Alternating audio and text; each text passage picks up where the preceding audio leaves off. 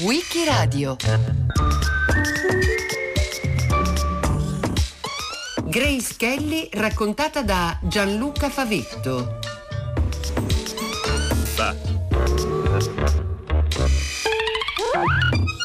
Grace Kelly è la donna che visse due favole, una dietro l'altra.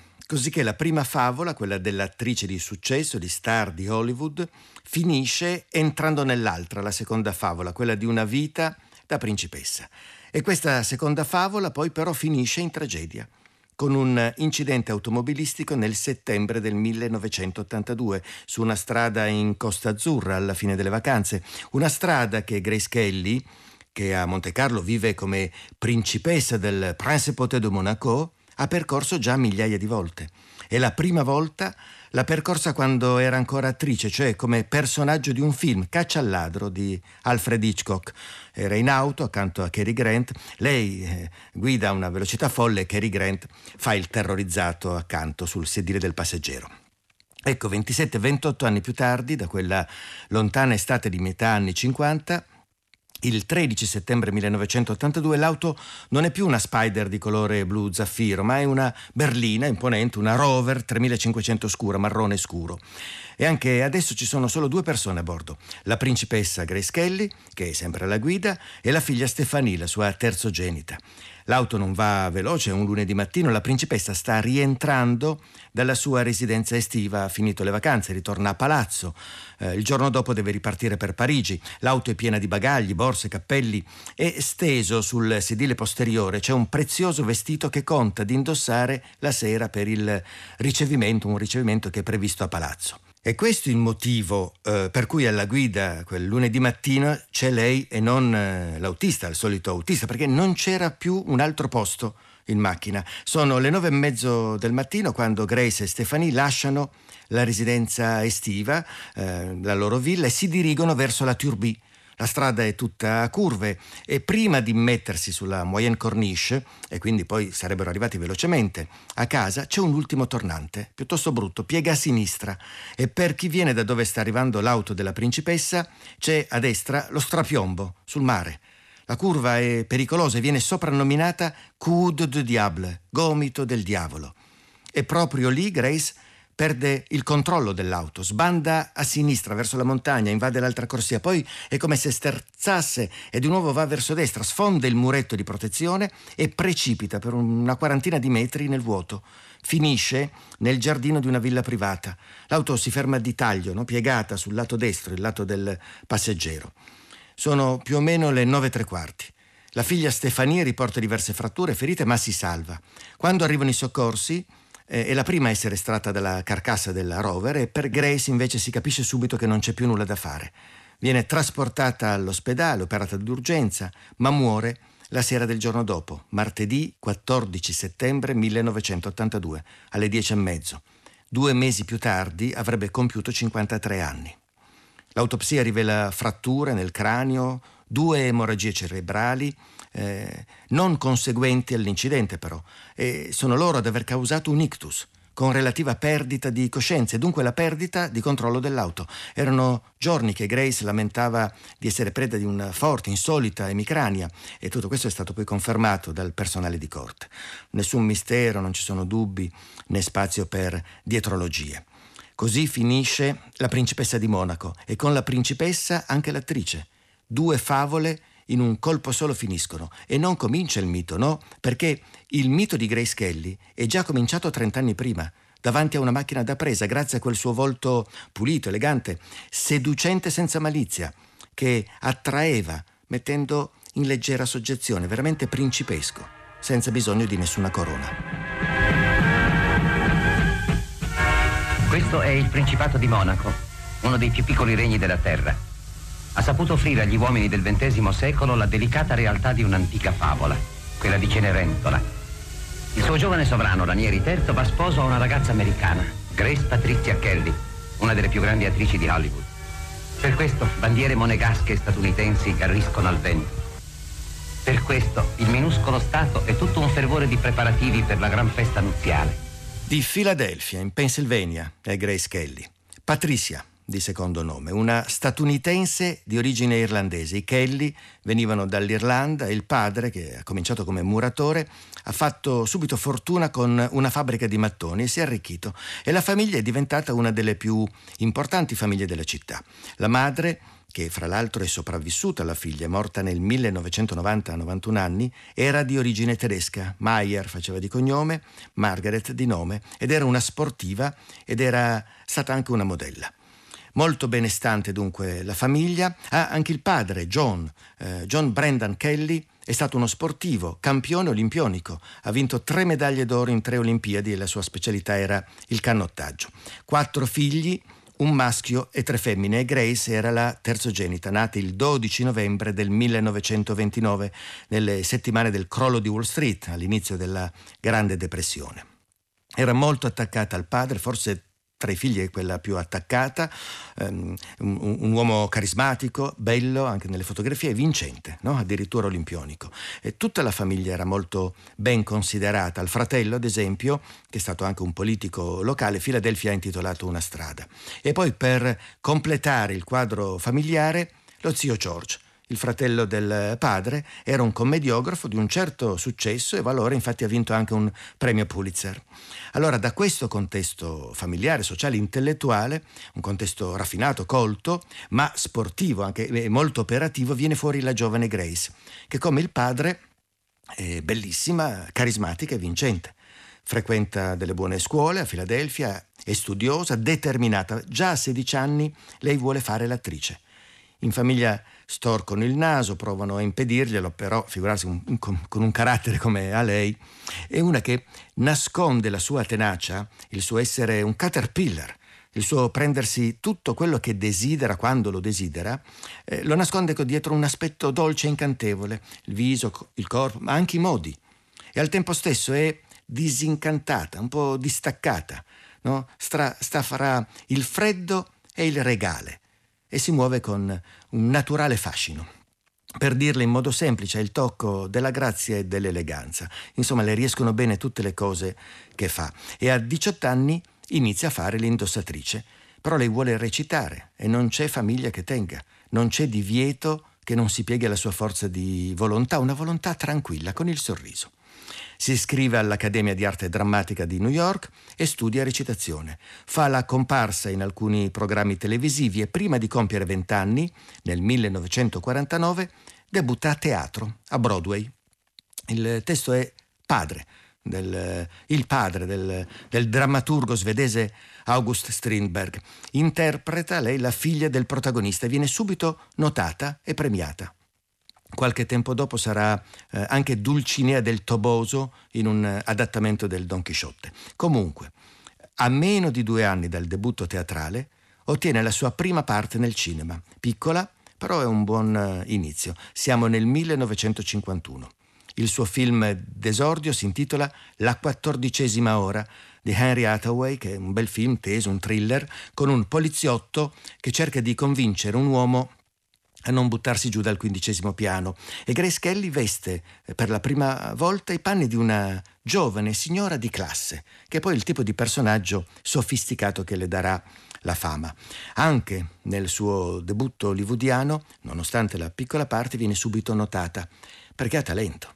Perché è una di quelle attrici, eh, di quelle persone a cui la macchina da presa è come se fosse lei a illuminarle il volto, cioè lo accarezza, ed è una di quelle persone, di quelle attrici, il cui volto chiama a sé la macchina da presa. Non deve fare quasi niente, deve semplicemente essere lì con la sua giovinezza, la sua eleganza, il suo apparente distacco, quella freddezza che cela però appunto passione e desiderio, che inocula negli altri il desiderio.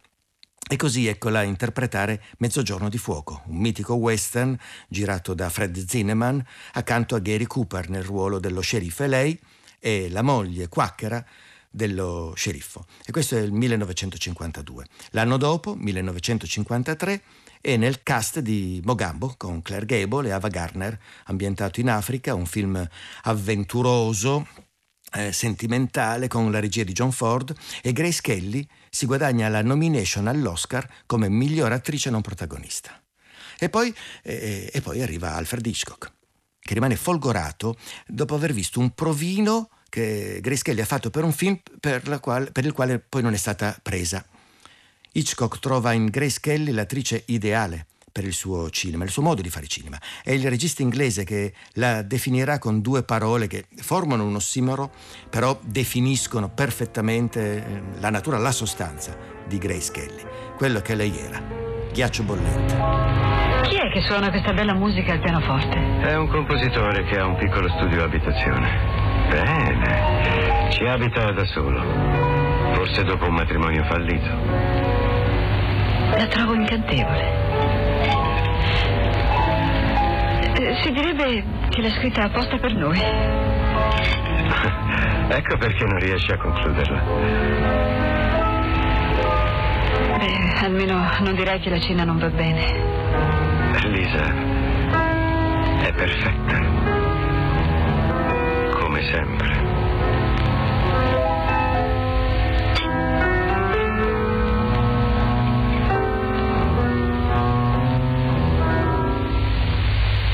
ci può essere tanta differenza tra la gente e il modo come vive. Ci vestiamo, ridiamo, beviamo, mangiamo. Eh, però, eh, scusa, vediamo. Se fai così soltanto perché non vuoi dirmi la verità, perché vuoi nascondermi qualche cosa, allora forse posso capirti. No, io non ti nascondo Ma non è ragionevole. Che... che... c'è di tanto diverso fra qui o là, o qualsiasi altro posto? Per quale motivo una persona non può vivere ovunque altrettanto facilmente? Eppure è così, e se mi dai il modo di Ma spiegarti... Ma che cosa io... ci provi nel viaggiare da un posto all'altro facendo fotografie? È come essere un turista in continua vacanza. Ok, tu hai detto il tuo parere e ne hai pieno diritto. Ora lascia che io dica. È ridicolo che possa essere fatto soltanto da, da, da un piccolo gruppo esclusivo di gente eletta. Ho fatto una semplice affermazione. Una vera affermazione, ma la posso avvalorare solo se riesci a stare zitto un momento. Se la tua opinione è scortese come i tuoi modi, io non ci tengo a sentirla. Oh dai, sei buona, calma. Io, io, non sto bene qui, tu non sei adatto là. Ma insomma, secondo te la gente dovrebbe nascere, vivere e morire nello stesso posto? Basta, ti prego. La filmografia di Grace Kelly è lunga soltanto 11 film, volendo 11 e mezzo e quel mezzo è un cortometraggio documentaristico di fine anni 70 in cui la principessa appare insieme con suo marito, il principe Ranieri di Monaco, e introduce alla bellezza delle composizioni floreali. Eh, nel 1982 il progetto eh, è di farlo diventare un lungometraggio eh, si registrano anche delle nuove scene, ma poi Grace muore e non se ne fa più niente. Quindi 11 film girati fra il 1951 e il 1956. E in cinque anni c'è tutto. I primi passi, il momento della consacrazione, del grande successo e subito dopo la fine, l'abbandono delle scene. A segnare l'inizio della sua carriera eh, di attrice sono appunto La quattordicesima ora, Mezzogiorno di fuoco e Mogambo, tre film in due anni.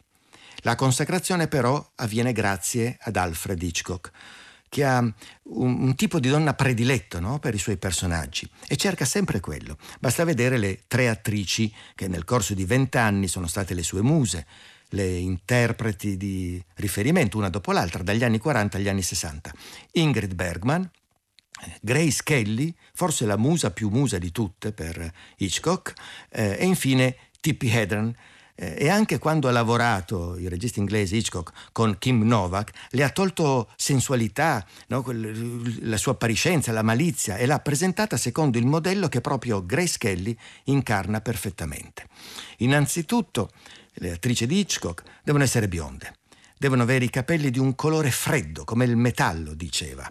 E poi un abbigliamento sobrio, non provocante, elegante, che fornisca l'immagine di una donna sofisticata e misteriosa una personalità chic, apparentemente, solo apparentemente fragile, e però inaffondabile, dotata di un fascino che viene proprio dalla, dalla grazia, dall'eleganza, no, ma non essendo prorompente, questo fascino, non te ne accorgi all'inizio, ti conquista poco a poco. Ed è questo l'effetto che vuole Hitchcock. Quando la sua storia, i suoi personaggi, il suo film ti conquista e te ne accorgi, tu sei già lì perso in mezzo alla sua trama, nella sua atmosfera, dipendente dalle azioni dal fascino dei suoi personaggi, dei suoi attori e delle sue attrici. E questo è ciò che capita anche con i tre film interpretati da Grace Kelly, diretti da Hitchcock, che sono, eh, nell'ordine, Il delitto perfetto, La finestra sul cortile e Caccia al ladro. I primi due sono del 1954 e l'ultimo, girato nel 1954, esce nel 1955 ed è il film della svolta, non nella carriera, ma nella vita di Grace Kelly. Nello stesso periodo interpreta altri tre film, Fuoco Verde e I ponti di Tokori. Uno è un film di avventura, un, un, l'altro un film bellico, due discreti insuccessi. E poi La ragazza di campagna di George Seaton accanto a Bing Crosby e anche a William Holden e con la sua interpretazione di una ragazza non sofisticata come gli altri suoi personaggi vince l'Oscar come miglior attrice protagonista. As I was going to say last year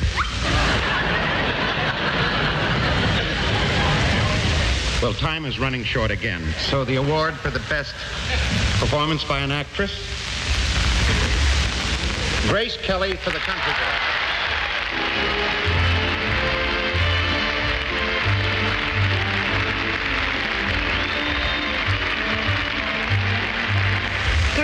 this moment keeps me from saying what I really feel.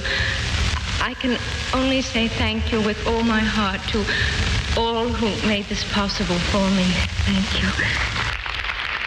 Nonostante l'Oscar, però, che premia il suo talento, eh, i film memorabili di Grace Kelly rimangono quelli firmati da Hitchcock, di cui una volta lei ha detto che è stato lui ad averle insegnato tutto eh, sul cinema.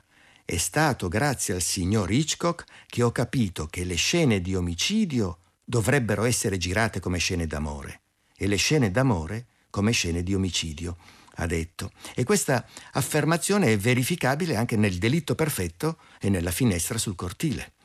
Nel primo film lei è bellissima.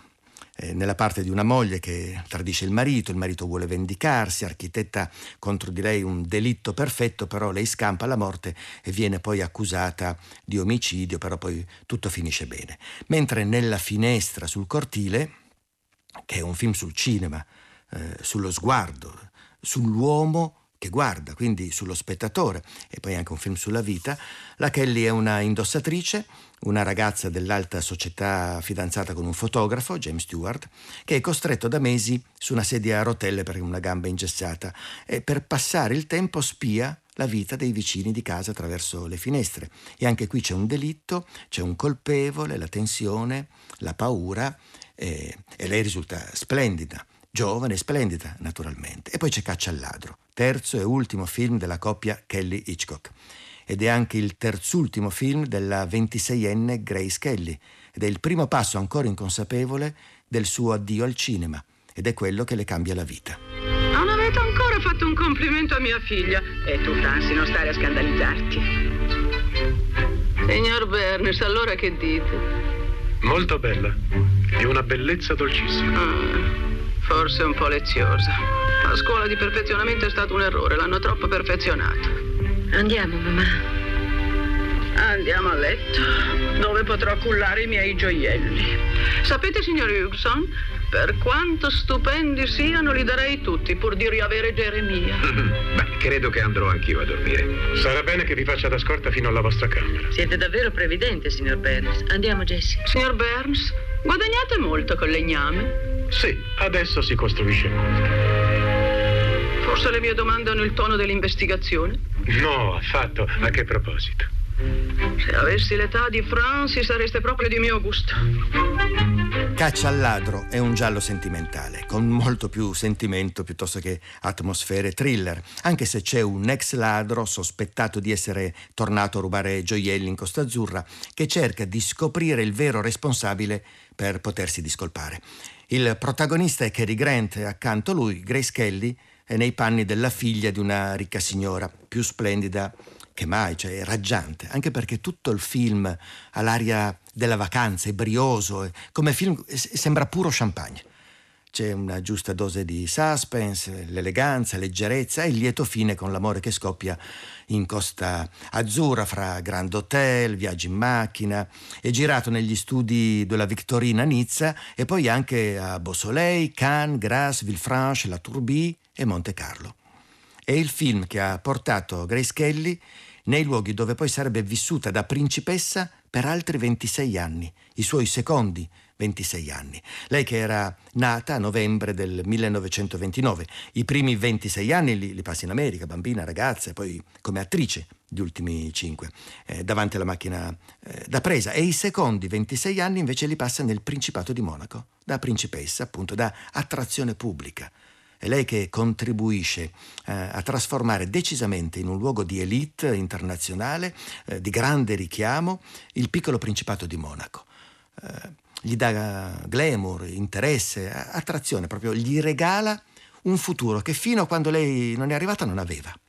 Fatto sta che ai primi di maggio del 1955 Grace Kelly è a Cannes, c'è il Festival del cinema dove viene presentato La ragazza di campagna, il film di cui lei è protagonista, con cui ha appena vinto l'Oscar come miglior attrice, e un giornalista fotografo di Paris Match eh, la convince a posare per un servizio a Monte Carlo nei giardini del palazzo. E lì che Grace incontra Ranieri, che peraltro, come riferiscono le cronache del tempo, è un principe in cerca di moglie. Ci sono anche dei problemi eh, diplomatici internazionali eh, con la Francia. Eh, Charles de Gaulle, il presidente francese, non ha in simpatia il piccolo staterello monegasco. Se il principe non ha eredi maschi diretti, eh, Monaco passa alla Francia. Insomma, ci sono dei problemi anche diplomatici. Comunque, quando i due si incontrano è colpo di fulmine. Dopo qualche mese si rivedono negli Stati Uniti, si scrivono, si fidanzano e il primo gennaio 1956 Ranieri fa la proposta di matrimonio. Anche Grace è innamorata, più che, in realtà forse più che una favola, sta vivendo una sceneggiatura che sembra scritta apposta per lei. È perfettamente a suo agio nell'interpretazione, fila tutto liscio. Ogni, ogni scena è sempre buona la prima. Eccola laggiù, apparsa come per incanto all'orizzonte la nave che reca la fata di questa fiaba moderna. Un aereo le vola incontro per recarle il primo saluto fatto di petali di rosa. E attorno al Constitution guizzano festosi, quali delfini motorizzati, i motoscafi, come in una strana danza marina. A bordo il sindaco di Cannes offre i fiori della riviera, quale profumato omaggio a colei che sta per diventare la sovrana di uno dei più piccoli e ridenti stati d'Europa. Salpa le ancore, il deo Juvante, lo yacht lo sposo. Perfetta la manovra del trasbordo. Le sirene delle navi alla fonda urlano a squarciagola. Tutta la popolazione monegasca gremisce le rive per applaudire la sua nuova, affascinante principessa.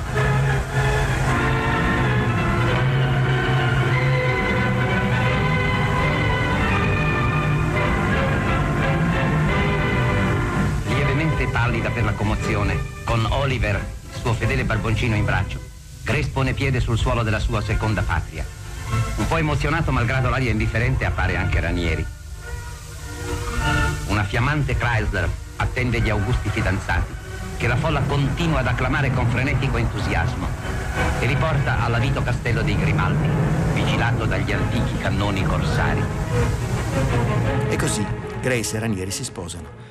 La cerimonia civile viene celebrata il 18 aprile, il giorno dopo ha luogo la cerimonia religiosa ed è il vero matrimonio del secolo, cioè nessun altro come il loro. Forse un po', un po' sì, quello si avvicina, quello fra Carlo d'Inghilterra e Diana, ma in verità quello che succede a Monte Carlo a metà degli anni 50 del secolo scorso è che si incontrano eh, e si sposano il mondo del cinema, con tutto il suo immaginario, la sua bellezza incarnata in maniera insuperabile da Grace Kelly, con il sogno della corona, no? quello dei principi, delle principesse, delle vite da favola.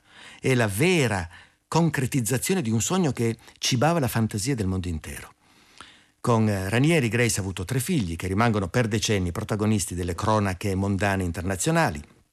Caroline, nata nel 1957, Alberto nel 1958, che è salito sul trono dopo la morte di Ranieri III, suo padre, che è avvenuta nel 2005, e Stefanie, nata nel 1965. Ah, quando, quando si è sposata la Kelly, un'amica, una collega, le ha mandato un telegramma che dice così: Sono così felice che tu abbia trovato una via d'uscita da questo business. E sotto la firma Marilyn Monroe. Lei non è riuscita a uscire da quel business chiamato Hollywood, dal, dall'industria del cinema, perché non, non, aveva la ferma volontà, la eh, determinazione, il carattere di Miss Ghiaccio Bollente. Molti anni dopo la stessa Grace di Monaco ha riconosciuto che quando recitava amava profondamente recitare. amava lavorare in teatro, fare film, però quello che non le è mai piaciuto era il fatto di essere diventata una star del cinema, una stella di Hollywood. Ecco, come vita, meglio, molto meglio quella da principessa. Are you happy? I've had many happy moments in my life, yes. I don't think happiness, being happy is a, a perpetual state uh, that anyone can be in.